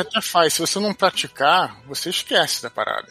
Mas a ideia é, tipo, o cara pratica tudo, ele é mago, essa é a parada que ele faz, entendeu? Mas é porque, cara, porque o leque de magias dele é muito grande, as magias são muito complexas, cara. Eu entendi o que você falou, eu até prefiro esse sistema, acho mais prático, inclusive, hoje em dia, é uma mistura dos dois, é bem mais flexível do que era antes, mas esse sistema venusiano, ele faz sentido narrativo, é maneiro, realmente, se você não praticar, não ler toda hora aquilo, você vai esquecendo, e a magia é um negócio complexo, cara. Então, e ainda tem a inteligente, entendeu? E ainda tem a parte também, que é a da regra, né, do componente. Então, ele não carrega todos os componentes necessários pra todas as magias que ele conhece. A ideia também é mais ou menos essa. Ele vai sair pra aquela aventura carregando uma quantidade limitada de coisas, né? Ele não carrega tudo. Tem magias que exigem preparação mesmo. Tem magia que precisa que o cara desenhe um pentagrama mesmo no chão lá e tal, não sei o que. Existe. É, você tem coisa de ritual, você tem magia que demora 10 minutos. Ó, pensa numa Call Lightning. Call Lightning era uma magia que demorava pra tu castar. Sim, sim. Muitas vezes tá no meio do combate, você acaba perdendo. Pensa num ator, por exemplo, que tem que decorar um texto. Muitas vezes, né, se ele passa 2, 3 dias sem olhar aquele texto, às vezes ele lê o texto antes de entrar em cena, pra não esquecer. Essa é mais ou menos a ideia da parada. Faz sentido narrativo. Prático, talvez nem tanto. Talvez realmente uma parada mais flexível seja melhor pra... Mas eu entendo de onde veio a ideia, entendeu? Eu já usei em mesa, que eu mestrei de D&D, a regra com o mago, que dependendo do... ele gastava um round por nível de magia pra trocar a magia. Hoje em dia tá bem tranquilo. Hoje em dia, inclusive, tem magias que você faz como ritual, você não precisa nem decorar, você muda na hora. Magia de cantrip você pode usar à vontade. Pode, exatamente. Hoje tá bem flexível, sim. Você tem até magias que você consegue, de primeiro nível, utilizar elas como bônus, como um bônus action. Tem magias que você consegue usar ela todo round, independente de você... eu acho isso caído, cara. Eu acho que, tipo, transformar a magia num, tipo, o poderzinho, assim, que tu toca raio todo turno, eu acho meio... acho que meio que tira o componente de magia, de gerenciamento de recursos, do cara realmente ser, sabe, tá estudando, lidando com poderes misteriosos. Acho que fica meio banalizado. Eu já penso que dentro de um sistema tipo D&D, que é voltado muito mais pra combate, principalmente nas regras, eu acho que isso balanceia, dá um equilíbrio ali pro mago com as outras classes. Porque, por exemplo, você vê um guerreiro, o cara pega uma espada montante lá, 2 mãos, o cara dá um D10 de dano todo round. Aí o mago, eu tenho um Lightning Bolt que eu posso dar um D10 de dano. Deu um D10 de dano, acabou. Posso fazer mais nada, entendeu? Aí o cara tá lá, dando um D10 todo round. Pá, um D10, pá, um D10, pá. E o mago, desculpe, gente, agora eu tenho esse pedaço de... essa vareta aqui, eu vou dar 2 hit points, sabe? Eu entendo os dois lados, entendo o que o Leonel falou também, porque a magia é aquela coisa, né? Interessante, se você realmente, se usa a mesma magia toda hora, todo round, fica uma coisa que você, afinal de contas, por que você quer jogar com mago se você tá fazendo a mesma coisa que o guerreiro tá fazendo? Então, beleza, tem os papéis, né? Que nem isso é uma coisa que até ficou mais codificada com os Massive Multiplayer, mas eu acho que sempre existiu. Se parar pra pensar, o guerreiro era o cara que aguentava a porrada e dava dano. O mago, claro, ele faz muito dano, ele tem potencial de simplesmente ser um destruidor, mas ele tem uma característica muito de controlar o ambiente. Isso é legal. Além de fazer o dano, ele pode usar uma teia, né? Que deixa os inimigos presos e tu pode tocar fogo na teia e faz daí dano. Sim. Ou tu pode fazer uma área escorregadia, nuvem fétida, lembra que tinha? Sim. Eu até defendo, inclusive, uma coisa até engraçada, que eu sempre falo assim, que o guerreiro puro, né, sem nada, sem nenhum recurso, é o personagem que vai te exigir mais criatividade do jogo. Agora é chuva de e-mails, prepare-se. Porque, cara, é aquela coisa, você não tem nada, então você tem que pensar. Quando você tem muitos recursos, por exemplo, você tá preso num calabouço, lá, aí, sei lá, o ladrão tem seu jeitinho de abrir não sei o que, dar tal um pulinho, caramba, o mago tem uma magia pra abrir porta, e o guerreiro não tem nada. Então ele vai ter que usar a criatividade dele pra, sei lá, bater panela, chamar alguém, enganar o guarda, fazer tal coisa. Então eu até defendo sempre isso, que na verdade o guerreiro puro, sem magia, é o personagem que mais exige a criatividade do jogo. Também é um dos motivos pelo qual eu gosto de jogar com Fighter. Há muito tempo eu sou dessa escola também, cara. Eu curto o personagem que não tem as habilidades dele, fora a quantidade de dano e o bônus de ataque, e não tá todo codificado, que depende muito de como tu vai usar, como tu vai interpretar as ideias que tu vai ter. Eu acho legal essa interação de jogador-personagem. A gente tava falando aqui mais cedo do Dragonlance, essa parada de você se conectar com o personagem eu acho muito foda. Eu adorava quando tinha... eu só fiz mago poucas vezes quando eu joguei também, né? O principal sempre foi mais porradeiro, guerreiro, até tinha ali, sei lá, um ranger que tem magia, mas mago mesmo eu fiz poucos. E eu gostava de uma parada que era tornar a experiência do mago uma coisa muito mais sofrida, que era a ideia do rastling, né? Do Dragonlance. Cara, sim. Era muito bom. que eu achava aquilo foda, porra. Ele fazia paradas poderosas, ele fazia magias que a galera ficava, meu Deus, caramba. Só que ele tomava uma penalidade por isso, ele sofria pra fazer aquilo, né? Eu achava isso nessa, pra interpretar um personagem assim, muito maneiro, né? Você tem um preço pra pagar pelo seu poder. É, o Raskin, inclusive, barganhou, né, com o Fizban, né, na história lá, né? Ele ia morrer, né? E aí ele fez um acordo, um pacto, que aí o cara deu o poder pra ele e em troca um pedaço da vida dele, né? Então toda uma questão narrativa interessante. É, o Heisling tem um momento, pra quem não conhece Gregolense, o Heisling era um mago que desde o início, desde quando ele era bem fraquinho... Olha o Jampulheta, esse cara aí? É. Olha o Jampulheta. Ele era muito doente, né? Ele era fraco, assim, tava sempre tossindo, não tinha fôlego. E o irmão dele era o Caramon, que era um guerreiro porradão. Eles eram gêmeos e o Caramon nasceu mais forte, né? Ele, tipo, ele nascido, né, fraco. E o irmão que nasceu fraco, né? Ele roubou os nutrientes do outro. E se eu não me engano, teve uma animação que eles fizeram do Gregolense há muito tempo atrás. Independente. Bem ruim, cara. É bem ruim, mas a voz do Hasley é do Jack Bauer. Que foi feita de modo independente a animação, né? Os caras levaram anos fazendo aquela parada. Sim. É fraca, mas, porra, foi uma luta fazer. Sabe quanto tempo dura essa animação? 24 horas. Nossa, Dudu. Fraca, hein? É fraco, mas riram. Ganhou o jogo, mas ganhou por 1-0, mas ganhou, pô.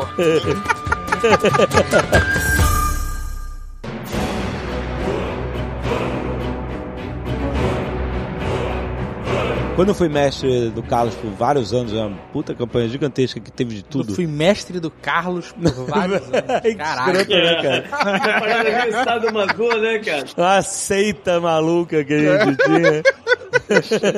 Todos ainda estão vivos. Eu proibi duas magias, que era fly, voar e teleporte. Porque eu achava que, assim, eu queria um clima de seus anéis, sabe? Se vocês tiverem que viajar, vocês têm que viajar. Tem que ir de cavalo. Se vocês têm que pular, sabe?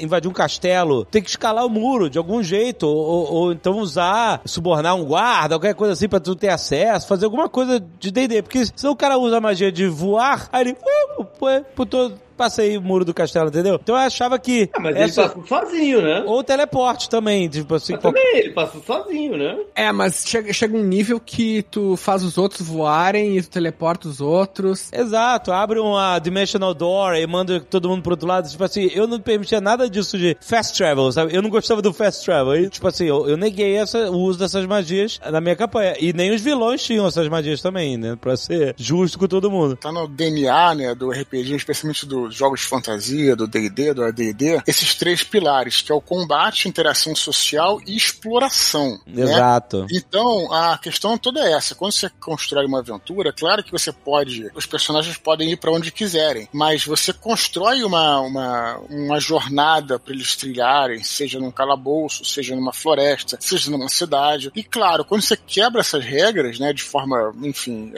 uma mateada aí, de o cara poder fazer esse fast travel, você quebra, inclusive, muito da diversão da aventura. Que o cara acha que tá abafando, eu consegui fazer tal coisa, na verdade ele tá perdendo os desafios que estão sendo colocados. Afinal, jogar é desafio, né? Então isso realmente é um problema. E teleporte, fly, são umas coisas que são um dos spells mais polêmicos aí das edições todas, né? É aquele negócio de que a regra é a física, né? É a lei da natureza do jogo. Se tu tá num mundo em que existe voo, existe teleporte, as pessoas que têm acesso a isso vão usar. É a mesma coisa que a gente aqui com um avião, né? Uma coisa muito, muito escala menor, mas quem tem acesso a um avião não vai, tipo, entrar num navio pra ir pra outro país pra ter uma, sabe, uma aventura romântica em que tu vai poder conhecer os NPCs que estão no navio. Tu vai pelo jeito mais prático e mais rápido, né? E os jogadores, naturalmente, eles vão gravitar pra os jeitos mais lógicos. Então eu acho que, dependendo da realidade que tu quiser dar pro mundo, o mestre realmente tem que analisar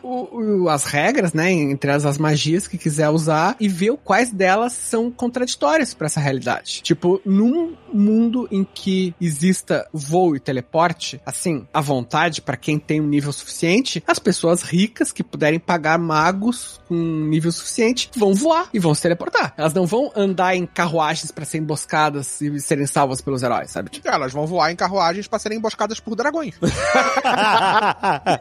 É, com certeza.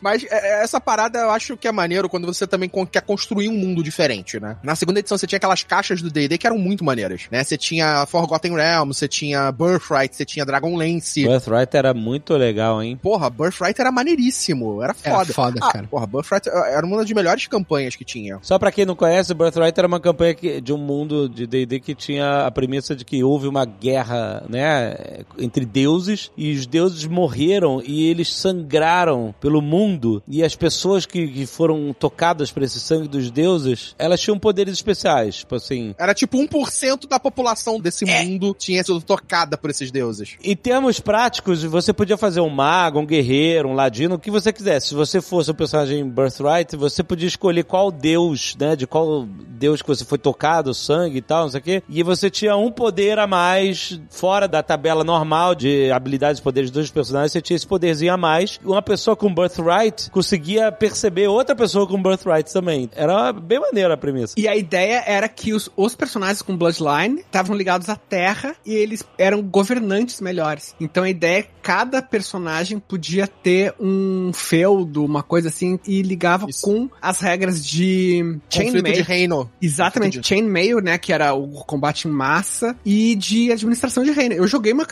campanha de Birthright, mestrada pelo Guilherme Deisvaldi, a gente foi até o nível 27, cara. Caralho, foda. Nesse ponto é um pouco parecido com Game of Thrones, né? Tipo, Daenerys, que tem aquele poder de não ser queimada pelo fogo, né? Então, assim, é isso, tipo um Birthright, é isso aí. É isso aí. Exatamente. E aí ela também tem a ver com as linhagens, né, dos governantes, dos nobres e tal, era bem maneiro mesmo. Apesar de que você não precisava nem saber qual era o seu deus, né? Às vezes você nem sabia. Não sabia, era maneiro. E você tinha níveis também desse sangue, né? Você podia ter um personagem em que a quantidade de sangue de deus nele era tão alta que ele era mais poderoso, os poderes dele eram maiores. Uhum. Ou você tinha uma quantidade tão pequena que só mudava a cor do teu olho, alguma cicatriz, alguma coisa pequena. Uhum. Isso eu achava muito maneiro, esse balanço que existia. Tipo, né? Os cabelos brancos também, né? Do Star Warrior, né? Não é isso. Uhum. E tinha a parada que eu achava também muito foda, que eram os caras que caçavam essas pessoas, né? Porque você podia, que nem um Highlander, roubar o sangue dos outros. É maneiro. Isso eu achava maneiro pra caramba. Então você ter o sangue também te trazia problemas, né? Te trazia um conflito dentro da história, que era um cara que você vai enfrentar que sabe que você tem o sangue, e o cara simplesmente vai lá pra tentar te matar pra roubar o sangue de você. A gente chamava Direito de Nascer. Caraca, mas parece um nome de novela. Isso aí era quando era no SBT. É novela pra caraca. Não, mas a tradução seria Direito de Nascença, né? Não, é zoeira, né, pô?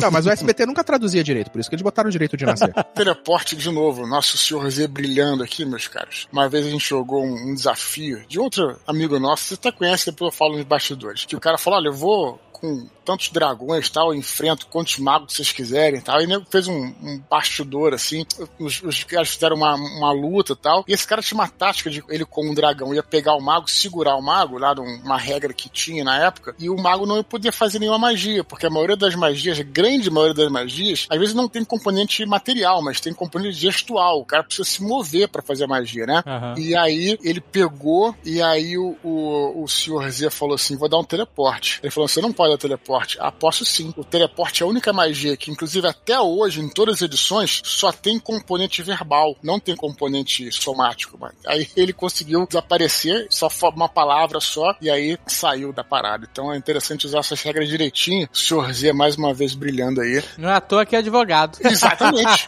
Em um desses componentes, assim, de também que é o verbal, né? Que você tem que falar palavras mágicas, né? Sim, verbal, somático e material. Então, e tinha magias, tipo Cone of Silence e tal, tipo, o cara botava uma parada de silêncio ou que calava tua boca, tu não conseguia falar, você negava a magia, você não conseguia nem lançar a magia, né? Era bem... Isso, tinha também. Uhum. Essa era a parte maneira onde o mestre consegue, tipo, né, alterar as condições do ambiente pra que fique mais difícil, etc e tal. Isso é maneiro.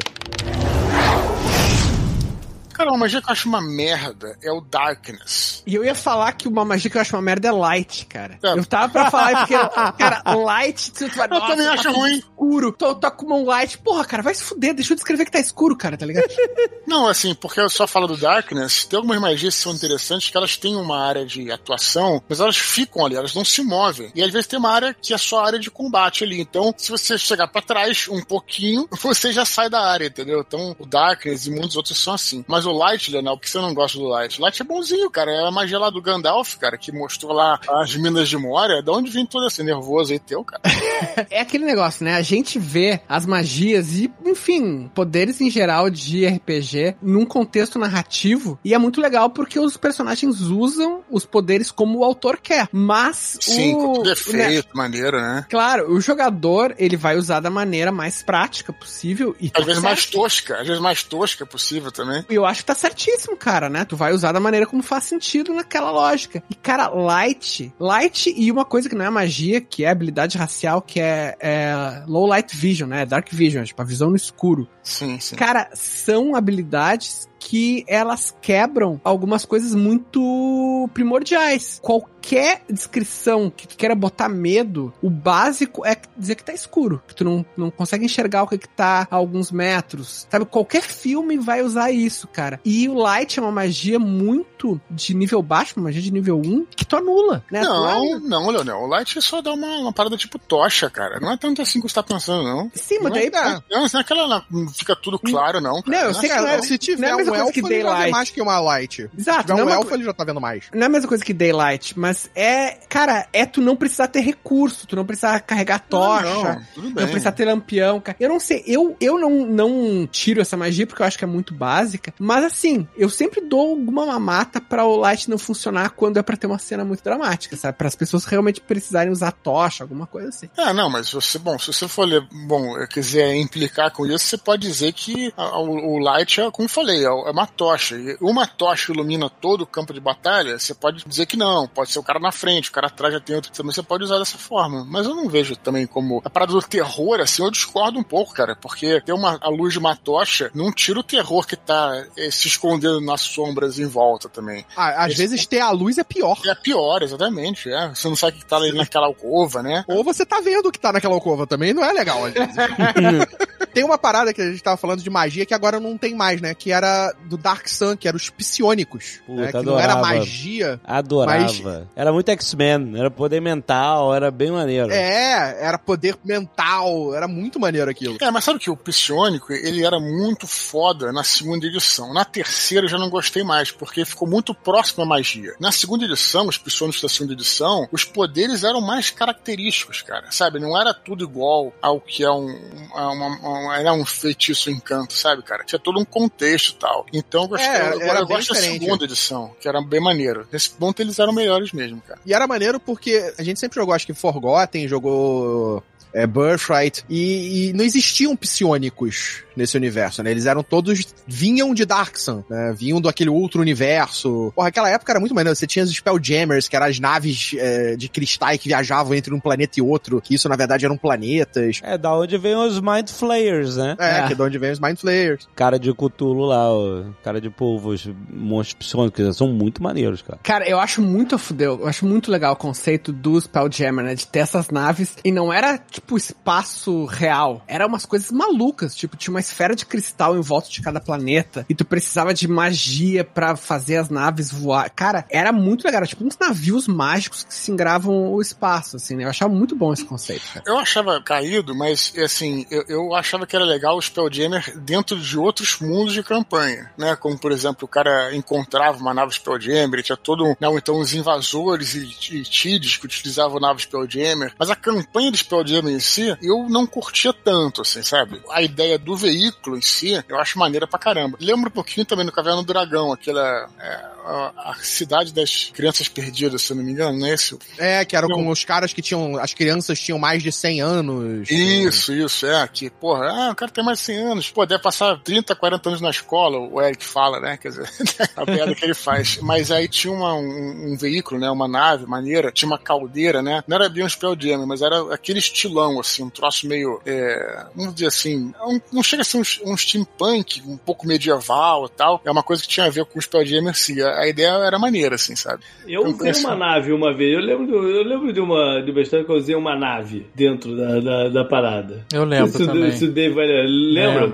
Puta, achei uma merda, cara. Mas aquilo foi o seguinte, eu tinha acabado de comprar um livro que era o Oriental Lore. É isso aí. Que eu queria botar a galera lá do outro lado do mundo. Não, era Holy Master Companion Oriental Lore. Companion, eu queria botar a galera do outro lado do mundo. Falei, pô, mas não, os caras estão aqui, estão longe pra caceta, né? No mapa que a gente usava e tal, não dá pra chegar lá, pô. Aí eu botei eles dentro de uma nave, não sabia o que tava dentro de uma nave, porque eu parecia do lado do outro lado. A gente foi entrando, o chão foi mudando, a gente, que porra é essa? Daqui a pouco, vocês sentem que tá tudo sacudindo. Caralho, a gente de repente tá numa nave espacial mudando, indo pro Oriente. Puta que pariu. Agora é o problema, cara. Já é um mundo fantasioso mesmo, por que não pode ter ET, porra? Poder pode. Pode tudo, mas bom, vai ficar bom? A gente não sabe, né? Ele é um ET, cara. O Mind Flayer é um ET, não deixa de ser. Não, é outra dimensão, cara. Só é ET porque o cara tem nave. Ele se move também no espaço físico, cara. Tem vários, lembra os Gitchan que também viviam... Também, é. Só é ET se vem de outro planeta, né? Se não é da Terra. Ou do planeta que você está... No caso, ET é só para pessoas que vêm fora da Terra. Mas ele vem de outro mundo. Em Marte não tem ET. O ser humano em Marte não é ET. Ele é EM. EM? Extramartiano, sei lá. Aqui. Tem o extraterreno, é o cara que veio de fora da Terra. O super-homem é um ET. Uhum. Se ligou? Uhum. O Drax é um ET. Aqui, só na Terra, é isso? Porque o ET então, é um extraterrestre. Alien serve pra isso tudo. Alien vem de fora, é isso. Tá, mas a gente tem essa variedade de palavras que a gente pode usar como quiser. É isso que a gente tá definindo aqui. Porque o Alien, né? O Alien pode ser pra um país. Sim. Pode. Nós somos aliens aqui nos Estados Unidos. A chave Alien vem de fora também. Sim, vem de fora, é isso. Tem um visto para os Estados Unidos chama Alien with Extraordinary Abilities. É isso aí. E a gente não vê de fora da Terra. Não. Há controvérsias também. Na verdade, isso aí já é abrangente pra várias possibilidades, né? Os homens de preto é que cuidam disso. É verdade, podemos ser todos ETs. Se foram os deuses astronautas, a gente foi inseminado na Terra, aí todo mundo é ET no final das contas. Eu quero falar da magia mais poderosa e mais problemática de todas do RPG. Fireball. Não, porra. Fireball é tranquilo. Fireball não é problema, é solução. Exatamente. Olha aí. Magia de nono level, Wish. Desejo. Wish. Cara. Magia do Elmo do Huff Gunner. Pode crer, cara. Só dá pra botar em NPC essa magia mesmo. Lá no livro, o Huff Gunner tinha uma magia de Wish no level e usa lá no primeiro livro. É o que transforma o Zami de dragão pra o ser humano. Exatamente. É um Wish. Hoje em dia o Wish traz bastante coisa da China. Nossa senhora. Como é que é? É um site. Tem um site chamado Wish? Tem, que é tipo o AliExpress. Dudu, faça alguma coisa sobre isso. Não, o Dudu tá quieto. Tava mutado aqui. Bom, vamos lá.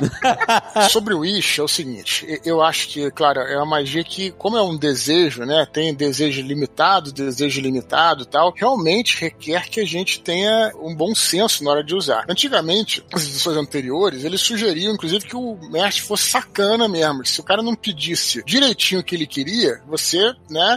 Inventava alguma coisa pra sacanear ele. Uma fortaleza impenetrável. Pra pessoa que consegue entrar. Uma espada mais 5, grava 6 espadas. Tem aquelas coisas todas, né? Uma força...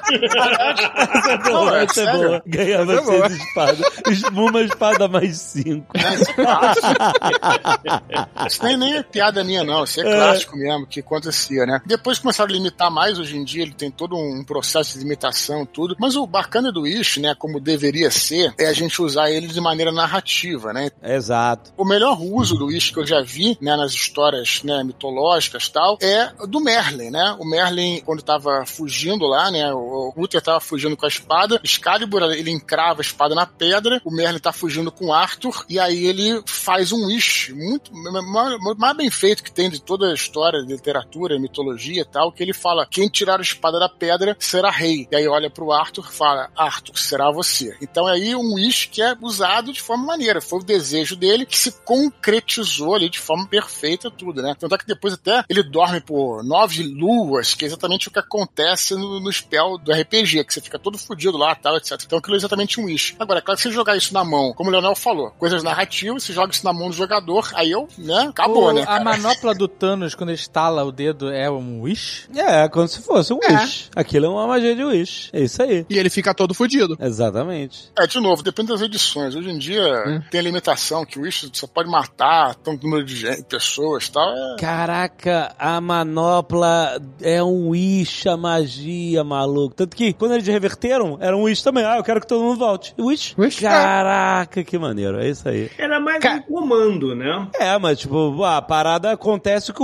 a pessoa deseja, né? Não tinha um negócio, por exemplo, ele tinha a joia da magia, da alma, do espaço, do poder e tal, não sei o quê, né? Mas assim, nada disso. Isso são poderes bem específicos, mas que todas juntas formaram uma coisa muito mais poderosa, né? Então, a forma de... Ainda tem as penalidades, ó. A magia do Wish, hoje, nas regras, ainda você toma 1d10 de dano necrótico por level da magia. Pode todo, E você cai, a tua força cai pra 3, e você fica nessa condição por 2d4 dias. É, assim, isso é uma magia... como o Dudu falou, melhor empregada como roleplay, narrativamente, pra um NPC, como um objeto de busca de fim de campanha, sabe, um objeto que tem um wish, tá? Não é uma parada pra tu usar todo dia eu vou usar um wish, agora que eu tenho, mesmo porque o wish é magia não no level, que é assim, o level de magia, não de classe, né, pra você, pro mago chegar a pegar magia de nono level, 18º nível, tem que estar, quase no 20º level. É 18, eu acho, 18 que pega. É aventura high level. Level, né? Tipo, você já jogou muito, a não ser que você comece high level e faça uma campanha de high level, mas tipo assim, não é pra ser usado assim como um Magic Missile, é pra ser um objeto muito narrativo mesmo, né? Aí, o Wish então é um spell de fim de carreira, o Alexandre. Pior que é, né? Fim de festa, né, cara? O cara, porra, fodemos, traz aí tantas coisas aí. Então o Wish é o Legião Urbana do RPG. Que nossa, cara. Fim de festa, tu vai atacar o Wish, cara. Não, fim de festa é balão mágico, essas paradas. Fim de festa é samba, gente. Não toca samba é pra ir embora. Você usa o Wish quando você quer ir pra Flórida, se aposentar numa vilazinha. Você tá vendo, mas sabe que faz sentido? Realmente, o cara acabou de fazer toda a vida aventureira dele, quer se aposentar lá num castelo lá e usa o Wish pra preparar uma fortaleza, pretendendo nesse nível, assim, né? Interessante também, narrativamente. Não é possível que o cara use o Wish pra falar assim, eu quero me aposentar na Flórida. Não é o pior uso de wish possível. O Michel me dá um plano de saúde que eu não quebre. Vamos ver.